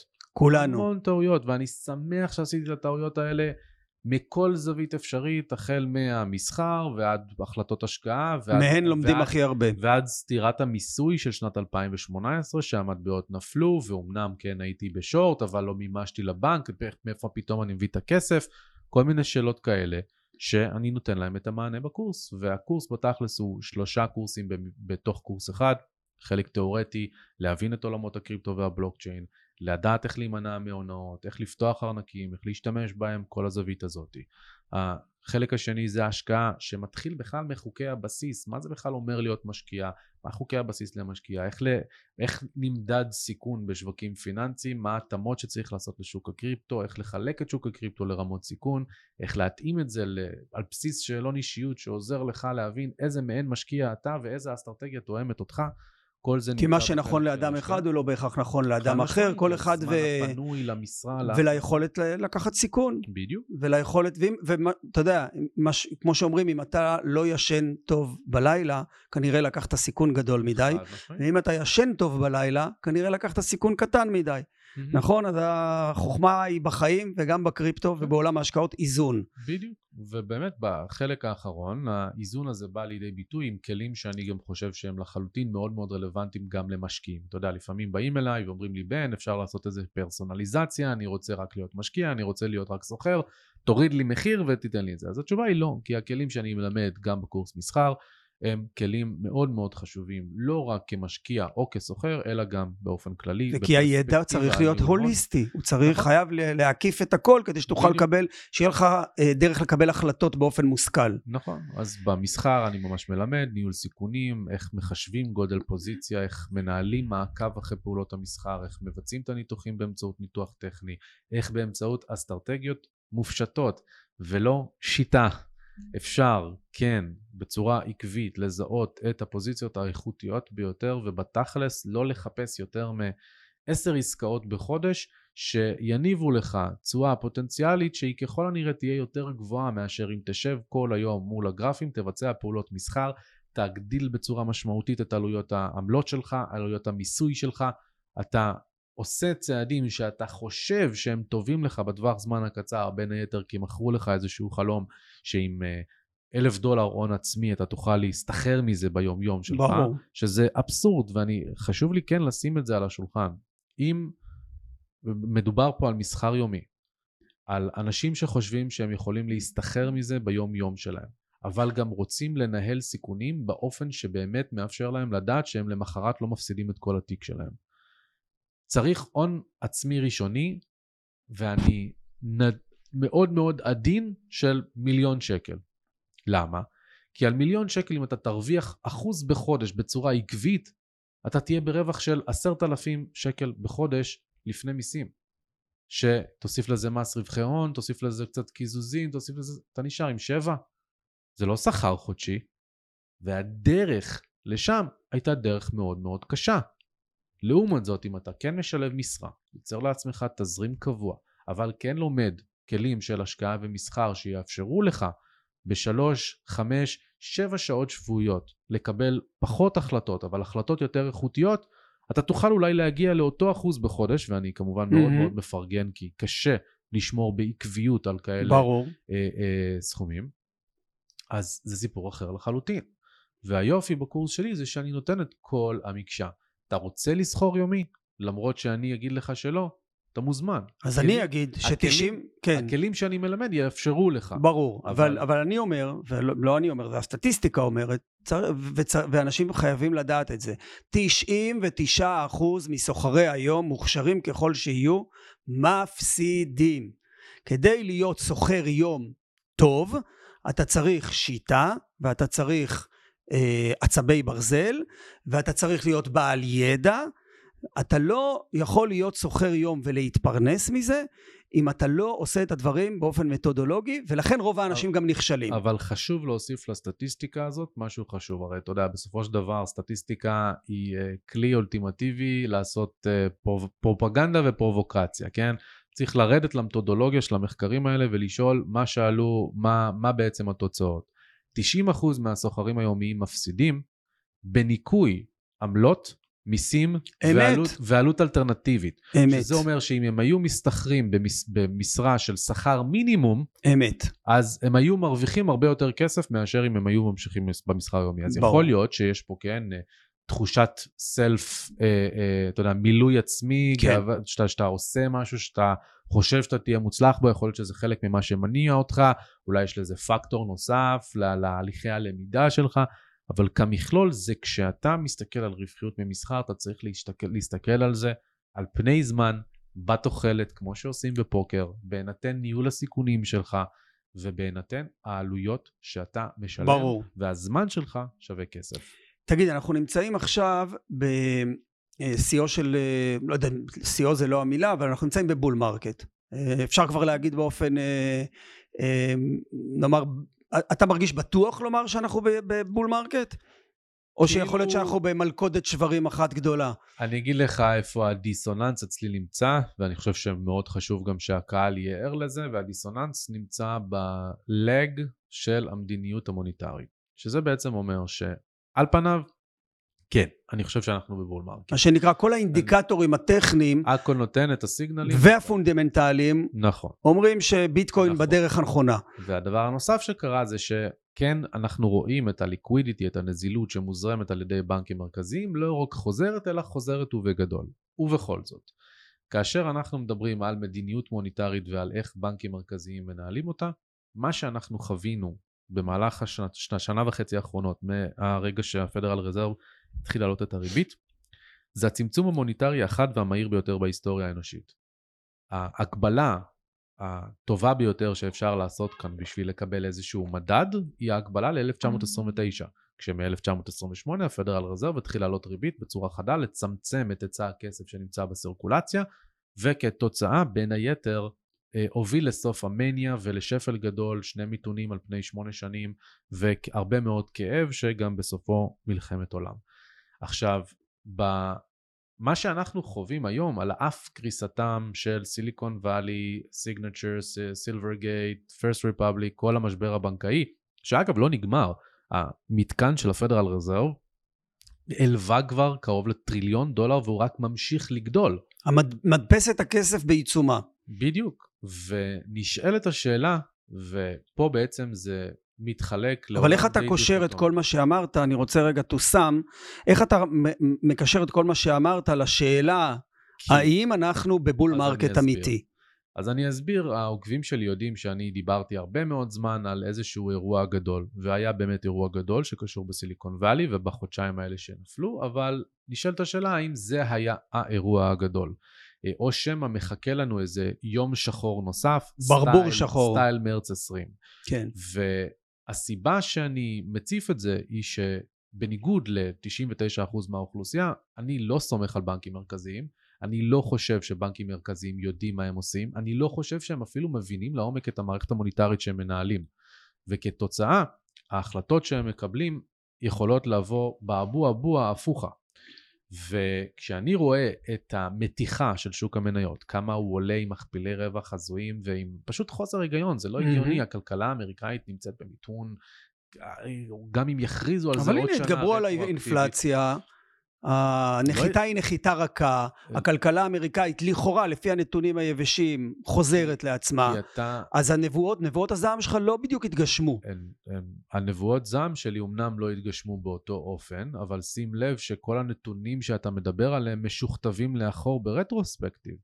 באים ואומרים, הנה, אה, אה, האבטלה אה, ממשיכה לרדת והמשק בעוד יותר תעסוקה מלאה, ואז חודש אחרי משכתבים אחורה את המספרים ואומרים, אה, במקום להוסיף 150 אלף עבודות, הורדנו 50. הם משכתבים את המספרים. כלומר, אתה טוען, אם, אם אני מבין נכון את הקונספירציה שרמזת עליה או אמרת אותה כרגע, שלא רק הממשל הסיני משכתב נתונים פיננסיים, גם ממשלת ארצות הברית עושה מניפולציה, ממשלה לכאורה דמוקרטית, שקופה, עושה מניפולציה, מניפולציה בנתונים בענק. שמוצגים. מניפולציה בענק. אוקיי. הנתונים לצורך העניין של מה שדיברתי עליו, של האבטלה והתעסוקה בארצות הברית, יש פה רצף של 11 חודשים בתוך שנת 2023 של שכתוב לאחור, הפעם האחרונה שזה קרה עד כדי כך הייתה ב-2008 ויש 100% סקסס למיתון ועוד למיתון גדול כשהנתונים האלה קורים, כשיש okay. אוקיי. שכתוב כל כך הרבה עקבי. אז השורה התחתונה היא? השורה התחתונה היא שאם עכשיו אנחנו נחווה איזשהו אירוע גדול, זה יכול להיות... אירוע, למה אתה קורא אירוע גדול? אירוע גדול זה אירוע לימן בראדר, זה אירוע גדול, זה אירוע... קריסה שבו, במערכת הפיננסית של... האמריקאית. ב... אוקיי. לא, לא חייב לא, לא בהכרח, לא, לא בהכרח בארצות הברית. בארצות הברית. כן. יותר סביר אפילו שהיא תתחיל מאירופה או מסין, אבל... אה, כלומר, אבל לצורך העניין, אם, אם יתרחש התרחיש שמדברים עליו כבר שנתיים, ששוק הנדל"ן בסין באמת ילך לקריסה, וייקח אחריו אה, בנקים בעולם כולו שחלקם מחזיקים באג"חים ובמניות, אז, ו, ואז מה יקרה? ואז יהיה פה נפילות. לא, ואז המציאות... השאלה היא מה זה יעשה, מה זה יעשה לביטקוין. מה שזה יעשה לביטקוין זה כנראה יהיה סוג של מה שחווינו ב-2019-2020. זאת אומרת שאנחנו בנובמבר 2018 רשמנו את התחתית של 3,100 דולר לביטקוין אחד. ומשם עלינו לעבר ה-14 וחצי אלף, שזה היה פי חמש אה, כמעט, אה, אה, ומאז סוף 2019 עד מרץ 2020 היה נפילות, ואז את ה monster dump, את הקריסה האגרסיבית של הקורונה. שבקורונה ביטקוין חזר לשלוש... בן, אני לוקח אותך לשורה התחתונה, אף אחד לא מצליח להבין מה אתה אומר. הש... מה יקרה, הש... האם אנחנו ב bull market אמיתי, ואם... ביטקוין יחזור ל-2015. אוקיי, כלומר אתה אומר יש קורלציה. בין קריסה במערכת הפיננסית לבין קריסת עכשיו, עכשיו תרשה לי, המערכת המוניטרית לבין קריסת, קריסה אפשרית של הביטקוין. עכשיו תרשה לי להקשות עליך. Mm-hmm. לכאורה, לפי התיאוריות שלך, שאני אה, אה, קורא אותן באדיקות, העוצמה של הביטקוין היא הניתוק שלו מהמערכת המוניטרית הרקובה המסורתית. אז אם אני אה, אה, משקיע חכם ואני רואה את המערכת המוניטרית המסורתית שוב פעם קורסת כמו שבן סמוכה אמר כל הזמן שיקרה, אני בורח לביטקוין. אני, לא, אז, אז הביטקוין אמור לעלות, לא לרדת. על פניו זה היה יכול להיות נכון, אם היינו בעולם שבו מספיק אנשים יודעים את מה, או חושבים את מה שאתה ואני יודעים וחושבים. שזה למעשה אומר שרוב ה-big money managers עדיין רואים בביטקוין בתור אסט קלאס עם רמת סיכון גבוהה. ונכון, כשקרן סל תאושר ותיכנס לשוק, זה יקל עליהם לעשות אולי איזשהו... שזה אמור לקרות, צריך לומר, בינואר, פברואר. בדיוק, אוטוטו. אז כמובן זה יקל עליהם לעשות איזושהי אלוקציה, אבל לבוא ולצפות שהם יעשו אלוקציה דרמטית, מאוד מאוד לא סביר בעיניי, במיוחד שיש המון המון מינופים גם בשוק הקריפטו. למעשה, לא אה, התנתקה הקורלציה בין השווקים המסורתיים, בין וול סטריט אם תרצה, לבין ביטקוין. הקורלציה שצריך להסתכל עליה. הרי לכאורה, לכאורה, אנשים כמונו שהם אה, בתעשיית הקריפטו ומאמינים בביטקוין, וחושבים שיש מאחוריו, גם אם לא ערך אינטרינזי, ערך אמיתי ועתיד, אמורים להיאחז בו כשהמערכת הפיננסית הזאת אה, קורסת, אבל כל הזמן אנחנו רואים שכשוול סטריט, כשתאוות הסיכון בוול סטריט עולה, גם הביטקוין עולה, וההפך. אז השאלה היא מתי, אם בכלל, אז... יקרה כן. הניתוק המתבקש בין שניהם. כלומר, אנשים יאמינו, יאבדו אמון במערכת הפיננסית המסורתית וילכו כן. למערכת פיננסית אלטרנטיבית סלאש ביטקוין. בעיניי הניתוק הזה יקרה בעשור הקרוב. לא, לא, אני חושב שזה מוקדם לצפות שזה יקרה כבר מחר. Uh, הקורלציה שבאמת מעניינת כאן היא פחות הקורלציה בין ביטקוין לבין הנסדק או ה-S&P, אלא יותר בין ביטקוין לבין היצע הכסף, הנזילות המוזרמת על ידי uh, בנקים מרכזיים והאופן שבו המערכת המוניטרית עובדת. מה זה אומר? אני בכוונה אשתמש ב...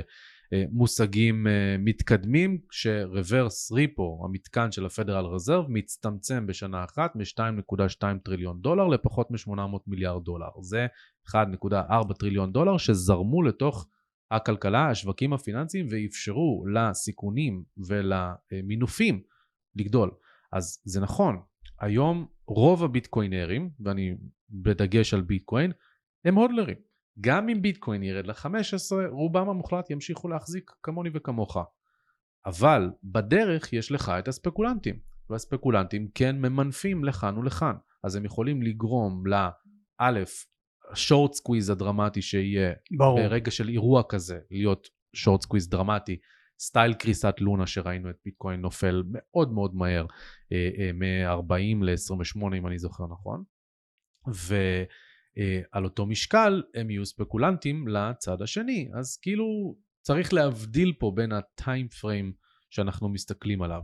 אה, ואת ההקבלה הקורלטיבית לעשות להיצע הכסף המתחדש, שזה הנזילות שמוזרמת לשווקים, ולא לנסדק ו-S&P, שאגב הקורלציה ירדה עם הנסדק וה-S&P, היא כבר לא אותה חיובית באותו אופן. לפעמים, אתה יודע, היא, היא, היא, היא, היא קורלציה תנודתית נקרא לה, לפעמים כן, היא... קורלציה אתה לא מודד על נכון, לאורך זמן. מודד לאורך זמן. כן, לאורך זמן. אני רוצה לשאול אותך שאלה אה, קצת אה, אה, פילוסופית מלמעלה. אה, אה, בעולם הקריפטו אומרים לך בעצם כל הזמן do your own, network, אה, do your, own אה, homework, כאילו תעשה את השיעורי בית שלך לבד. אומרים לך, מלמדים אותך להיות הבנק של עצמך, כן? אה, be your own bank. מזהירים אותך not your keys, not your coins. כל הדברים האלה הופכים את הקריפטו לעולם, לג'ונגל מאוד מאוד בודד. ורוב האנשים לא רוצים להיות לבד, הם רוצים שיהיה להם בנק שאפשר לסמוך עליו. הם רוצים שמישהו אחר ישמור להם על הכסף. הם לא רוצים שתגיד להם המפתח של הכספת ביד שלך, תשמור עליו אם תאבד אותו, אין לך חסכונות. לא, הם רוצים את הקרן פנסיה הזאת ואת הבנק עם הכספות. ו... אז השאלה שלי היא בעצם, אה, האם כשזו המנטליות, אוקיי? וזה אולי אפשר לומר גם הטבע האנושי כמעט אפשר לומר, אה, יש עתיד לביטקוין שמב- ש- שמחייב אותך בהמון אחריות אישית ועצמית שרוב האנשים לא מעוניינים בה. אמ, התשובה היא שלחלוטין יש עתיד. היופי בביטקוין ובקריפטו זה שמציעים לך את האפשרות בשוק שהם יוצרים בו תחרות. כיום אתה חי תחת קרטל ומונופול. מונופול. לא, אבל ברחת מהשאלה. לא, לא ברחתי מהשאלה. זה ברור, אתה לא צריך לשכנע אותי ש, שהמערכת הפיננסית היא קרטל ומונופול ואתה פיון בתוכה. אני שואל אותך, לא האם האדם הפשוט מהמם. שלא רוצה את האחריות ולא מסוגל לקחת אותה, אה, יוכל או ירצה באיזשהו שלב אז לקחת אותה, כי השאלה- צריך מסה קריטית בשביל זה. אז נשאלת השאלה על עניין ההסכמה מדעת. האם אנשים מודעים מבחינת החינוך שלהם לאורך הזמן וההבנה של מה ההשלכות לכך שהם שכל- נתנו את המפתח למישהו אחר. לכל החיים שלהם למישהו אחר. ברור. ככל שעובר הזמן ואנחנו מאמצים יותר טכנולוגיות דיגיטליות ומאצילים יותר ויותר סמכויות, אנחנו מוותרים על הדבר שבעיניי הוא היקר ביותר וזה החופש. מה שאתה אומר זה שהחינוך הפיננסי מלמד את האנשים שכשמישהו אחר מנהל להם את הכסף, a.k.a קרן פנסיה, זה בטוח. כשמישהו אחר שומר להם על הכסף, a.k.a בנק, זה בטוח, אבל הם עלולים לגלות שלא זה בטוח ולא זה בטוח. נכון, ולא רק שלא זה ולא וזה זה נובע, בטוח, הסיבה שהם חושבים כך היא חינוך פיננסי. ושהם לא רואים שגם גונבים אותם בתהליך, ובגלל זה זה מתקשר למערכת הפיאט ולמערכת הבנקאות והאופן שבו הם בנויים. ברור. עצם העובדה, כאילו, תחשוב שהכותרת הראשית צריכה להיות פה עיסוק במושג כמו יעד האינפלציה. הרי יעד האינפלציה, כשאתה מנטרל את המושג הכלכלי של אה, כאילו זה נשמע פנסי ופלצני ללמה זה טוב, בפועל אומרים לך, אנחנו חושבים שצריך לגנוב לך 2% בשנה מהכסף שלך. זה מה שאומרים לך, וזה תקף גם לכספים שלך שיושבים בעובר ושב, גם למזומנים שלך וגם לכל כסף אחר. וחמור לא פחות, ביטקוין. אנשים לא מבינים ש... ביטקוין וכמוהו זהב נותנים לך את התחרות, ומכאן זה מתקשר לתשובה, ואת היכולת להיות, כן, עם האחריות. עכשיו, האחריות היא המונח שאנחנו צריכים להתעכב עליו, ופה אפשר לפצל את האחריות. עצם זה שיש ביטקוין לא אומר שכל החיים שלי צריכים להיות ביטקוין. אני יכול להחליט כמה אני רוצה שיהיה חשוף לביטקוין, מתוך ההון שלי ביחס לכמה אני סומך על המערכת הפיננסית והבנקאית המסורתית, ואני יכול גם בתוך ביטקוין להחליט, אוקיי, מתוך ה-5-10% מההון שהחלטתי להקצות לזה, כמה אני רוצה שיהיה מוחזק אצלי, מהמם. בארנק, בבעלות פרטית, שאם אני צריך מחר, מה, מהיום למחר, בגלל מלחמה, בגלל, אה, אה, לא יודע מה, רעידת אדמה, לברוח מהמקום שלי, אז כמה אני רוצה שיהיה בבעלותי אישית, לוקח את זה. בשמירה וכמה- שלי. בדיוק, וכמה אני רוצה לסמוך על מישהו אחר, על בנק. מה שאתה אומר הוא אני יכול גם את הביטקוין להפקיד בבנק או חלקים מהביטקוין כחלק מניהול הסיכונים אם אני מפחד שאאבד את המפתח לכספת אז אני מחזיק חלק בכספת בבית וכן אני עלול לאבד את המפתח וחלק בבנק בורסה כלשהי או לא בדיוק. משנה או, או גוף מפוקח בצורה כזו או אחרת כדי לנהל את מכלול הסיכונים בדיוק. אוקיי אנחנו מתקדמים לסיום אני גם אוסיף עוד משהו שהוא חשוב. השקיפות של ביטקוין ושל מטבעות דיגיטליים מאפשרת לך שקיפות בתור ה depositor באותו בנק. הבנקים שהיום מאושרים כבר כבנקים בוויומינג ונמצאים בדרך, תחת רגולציה תובעים את הפדרל רזרב היום כדי לקבל master account אצל הפדרל רזרב, אלה בנקים שכבר יצרו את הטכנולוגיה שמאפשרת להם ממש לעשות דיווח רגולטורי מלא עם account ספציפי לכל אה, אה, לקוח שיש להם, הביטקוין שלו יופקד בכתובת ארנק ספציפית שמתויגת בתור הכתובת שלו ותשלח דיווח לרגולטור, הנה ה deposits ואני גם חותם לך קריפטוגרפית ללא עלות שזה הכסף. כלומר הם אה, מה במקום. שנקרא משמורנים, custodian, אבל עם שיוך מאוד ספציפי של עם- הכסף של כל לקוח ותחת רגולציה. עם רזרבה מלאה שהיא שקופה ושהיא נשענת על קריפטוגרפיה אמיתית. להוכחה. כן. ולא על האם עד- הבנק מדווח אמת או לא, או האם אה, אה, אתי אלון מדווחת אמת או לא. ברור. אנחנו מתקדמים לסיום. אני רוצה לשאול אותך ש- כמה שאלות אה, אישיות קצרות. אה, אם היית יכול להיפגש עם כל מי שאתה רוצה, בוחר בעולם, עם מי, עם מי היית רוצה לשבת לארוחת ערב? מעניין. אה, יש את אה, ג'ף סניידר שהייתי רוצה לשבת איתו. ג'ף סניידר הוא מישהו שלמדתי המון המון המון על איך המערכת המוניטרית בנויה בזכותו. אה, יש לו ערוץ יוטיוב שנקרא יורו דולר יוניברסיטי. הוא לפעמים קצת אה, אולי שחצן בכמה י- ידע יש לו, אבל... אמרנו בהתחלה שמקצוענות וצניעות לא תמיד נכון, באות אבל ביחד. ייאמר לזכותו שהוא פשוט... שיש באמת- כיסוי לשחצנות. כן, יש כיסוי לשחצנות, מאוד מאוד נהנה מהתכנים שלו, ואני ראיתי, הייתי עד, כי אני עוקב אחריו המון המון שנים, לאבולוציה שלו כלפי ביטקוין ולדרך שהוא עשה כדי עכשיו לראות את ביטקוין בתור משהו שאשכרה יכול להחליף את המערכת המוניטרית. עכשיו, כשזה מגיע בשבילי, מהמם. מאדם כמו ג'פרי סניידר, זה משהו מאוד מאוד גדול, אז אני מצטער שזה לא הוורן באפט המסורתי. כן. אמ, זהו, הייתי, הייתי רוצה לשבת עם ג'פרי. אחלה ג'ף סניידר. מה הדבר שאתה אה, הכי גאה בו בקריירה שלך בעולמות הקריפטו?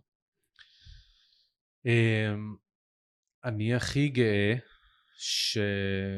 שלקחתי החלטה עם עצמי, שההחלטה עם עצמי היא יותר שליחותית. אה, כלומר, הסיבה שאני עוסק בתוכן חינוך, קהילה, אה, היא כי ראיתי שלא רק שיש פער, יש פה פער מאוד מאוד גדול בין השינוי הכלכלי, חברתי, מוניטרי, טכנולוגי שהבלוקצ'יין והקריפטו מביאים, לבין הידע בישראל, החל מהאדם הקטן ועד ה policy makers החשובים ביותר, כדי שבאמת אנחנו כעם, אנחנו כחברה, נוכל להרוויח מזה ככל שניתן, לא ברמת כמה כסף, כמה דולרים אני סופר במדרגות, אלא בקטע של כמה ערך כלכלי זה ייצור לנו, בדוגמת מה שאל סלבדור עושים כמובן, שזה אה, דוגמה קיצונית למקרה אחר. אתה יודע, אל סלבדור, הפער בין צל"ש לטר"ש שם הוא מאוד, אה. מאוד קטן. חד משמעית, אבל אני גאה בזה שכן הצלחתי ליצור עסק uh, ומותג שהגיע למאות אלפי ישראלים בשלב זה. מגיע, למה? עדיין מגיע. עדיין לא מגיע, הגיע. עדיין מגיע כן, וימשיך ועוד להגיע. יגיע. אה, ולהשפיע עליהם, ובין אם זה בלמידה הראשונית של ההרצאה הפופולרית שלי, של האבולוציה של הכסף. ועד להצ... להצלת אה, אנשים מהונאות. הונאות, ו- וכן. מה הדבר שאתה הכי מצטער עליו? דבר שאני הכי מצטער עליו בתעשיית הקריפטו? אה, באופן כללי, אין הרבה שאני מצטער עליו. זאת אומרת, אני בן אין איזה אדם... טעות שאתה אומר, אם הייתי עושה אחרת. תמיד אפשר לבוא ולהגיד את זה. זאת אומרת, אתה יודע, כבעל עסק, הייתה לי את התחזית שלי ב-2022 שהשוק נופל, פעלתי בהון האישי שלי בהתאם לזה, דיברתי עם הקהילה בהתאם לזה, אבל בעסק ראיתי צמיחה ובחרתי לקבל החלטות שבסופו של דבר אה, אה, היו, התבררו כלא נכונות. גם אם הן במהות שלהן היו נכונות ובפרספקטיבה ארוכת טווח, בשורט טרם לא היו נכונות. עכשיו, מן הסתם זו הייתה טעות, אבל להגיד שאני מתחרט על זה, אני לא כל כך יודע, כי למדתי מזה המון. אם יש משהו שאני אוהב בקריפטו, אוהב ושונא בו זמנית, כמי שמביא את הקריפטו לישראל, זה ש... מה זה מביא את הקריפטו? אתה OG, אתה ה original gangster של אה, עולם הקריפטו בישראל, צריך לומר את האמת, אל תצטנע. אז, אז מה שאני אוהב בקריפטו, זה שהסייקלים שאנחנו חווים, ההייפ לקראת החצייה, ואז האקספוננציאליות, ואז הקריסה, וכל מה שזה עושה. ב-2017-2018 זכיתי לחיות את זה בתור אדם פרטי, trader עם עסק מאוד מאוד קטן, חסר משמעות מבחינה mm-hmm. כלכלית, ובעצם זכיתי לעשות את כל הטעויות האפשריות כסוחר ומשקיע, שאתה אמור לעשות את הטעויות האלה על פני 20 שנה. אבל בלעדיהן ואני- אתה לא נהיה סוחר ומשקיע טוב. בדיוק. אתה לא יכול בדיוק. לא לדרוך על מוקשים ולהיות מקצוען. בדיוק. לא יכול.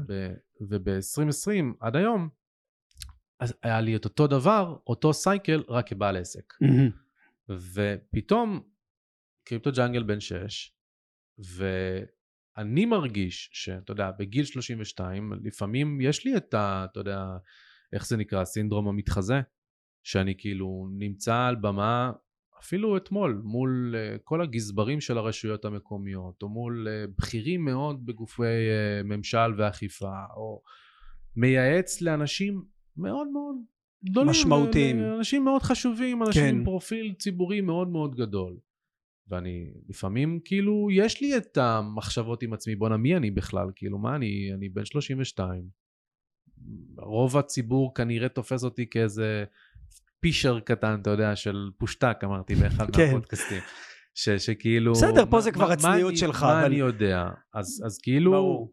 אם יש משהו שאני נהנה ממנו מה, מהדרך שעשיתי זה את השיעורים שאתה יכול לקחת כשהכל 24/7 שהכל קורה כל כך מהר אה, אה, והדבר הנכון לעשות בנסיבות האלה זה ממש to have the self reflection לשבת מהמם. להשקיף על החלטות שקיבלת אה, אה, where, איפה הדברים השתנו לטובה איפה הדברים השתנו תרבות לרעה התחקיר, למה? תרבות. התחקיר, כן? כמו, ב, כמו לא בחיל. האוויר. לעשות, אוקיי, נכשלנו, איך משתפרים בפעם הבאה. בדיוק.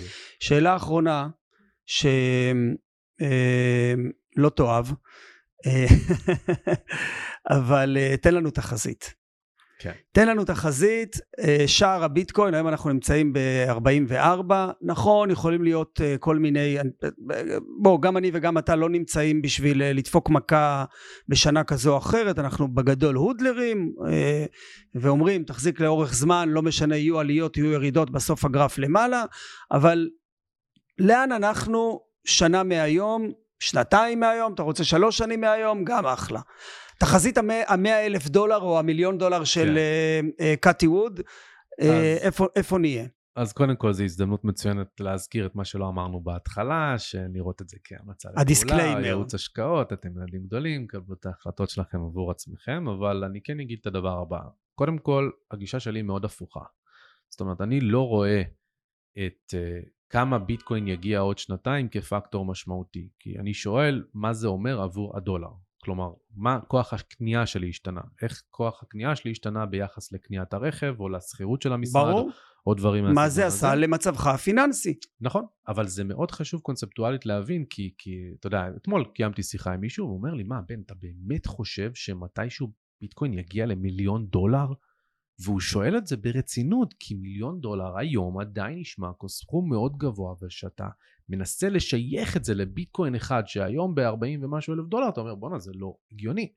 אבל התשובה שלי היא, מה זה דולר? מה כוח דולר- הקנייה שייתן בדיוק. לך מיליון דולר בדיוק. היום כוח הקנייה. שייתן לך בעוד עשור. אז זה, זה ככה ל- לספתח. כן. אה, בתכלס, אם אנחנו מסתכלים על סייקלים של bull market, אז על פניו, אם אמורים ללכת לפי כללי האצבע, אנחנו אמורים להיות בערך אה, ארבעה עד שישה חודשים אחרי החצייה, כלומר באזור אוקטובר, ב-all time high, אה, שזה בעצם אומר באזור ה-60-70 אלף דולר. ה-all time high היה 69, 69.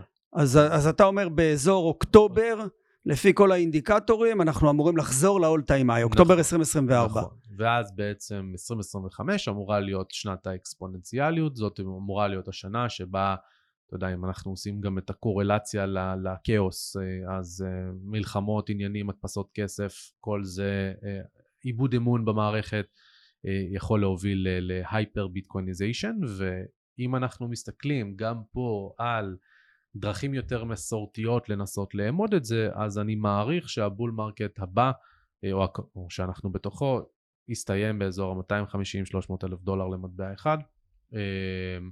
אני חושב שזה בערך מה שאני אה, אכוון עליו אה, מנטלית, שזה אומר פלוס מינוס עד סוף 2025. כאילו הפיק אמור להירשם ברבעון אחרון 2025, אבל אני כן אוסיף כוכבית, אה, שבמיוחד לאור השיחות והצמיחה של התעשייה שאני חי אותה מבפנים, בין היתר בזכות אקספרט והמערכות יחסים שלי עם הגופים הרלוונטיים, זה שנשאלת השאלה מתי אנחנו מסיימים עם הסייקלים. כי הרי הסייקל הזה בנוי על מודל של אימוץ אפקט רשת שאני גם מלמד אותו בקורס, שבו השלבים הראשוניים הם האקספוננציאליים, הם בהם, אלה השלבים שבהם גם האימוץ וגם כתוצאה עליית מחירים מאוד מהירה. אבל בשלב מסוים יש level של adoption שבו או מבחינת כמות משתמשים ואנשים, או מבחינת... התנודתיות הן, פוחתת. התנודתיות פוחתת והאימוץ גדל ואז בשלב מסוים אתה מפסיק להסתכל על זה בתור הנה ה cycle הבא והנה ה cycle הבא. נשאלת השאלה האם אנחנו עכשיו נמצאים ב bull market הזה כי בעצם אנחנו מתחילים לראות ולהרגיש הרבה יותר use cases שנוגעים בנו וצורך אה, ואם זה המצב אז סביר להניח שמסוף 2025 גם אם זה באמת יהיה ה peak יהיה לנו מחזוריות שונה אה, ואני כן נמצא במחנה שחושב שיהיה hyper bitcoinization, אני חושב שיהיה זמן שבו נופל האסימון להרבה אנשים כשהם מתחילים לראות לא רק את הפסו הארגנטינאי או את הלירה הטורקית קורסים, אלא הם מתחילים לראות את מט- השקל. מטבע- מטבעות של מדינות מתוקנות, מה שנקרא. בדיוק, ופתאום כל האמון בכל המוסדות מתערער. ואני חושב שצריך להיות תמים בשביל לא לתהות כמה הוא כבר התערער עד עכשיו. כאילו, אם יש משהו שהמלחמה הזאת הראתה לנו זה כמה אין למי ש... כמה הקונספציות קרסו. לא רק ו- ו- הקונספציות, אין להם לא, שמץ של מושג מה ש- הם עושים. שהקונ- לא בהסברה, לא במוצר. כשהקונספציות שלהם קורסות, המשמעות היא שאין להם מושג מה הם עושים, נקודה. כן. אז uh, אנחנו נמצאים היום בדצמבר 2023, בן, אני חוזר אליך באוקטובר 2024, יאללה, ומתישהו ב-2025, ואנחנו נבדוק את התחזיות האלה. בן סמוכה, נשמע פצצה. תודה. תודה לך, אדם.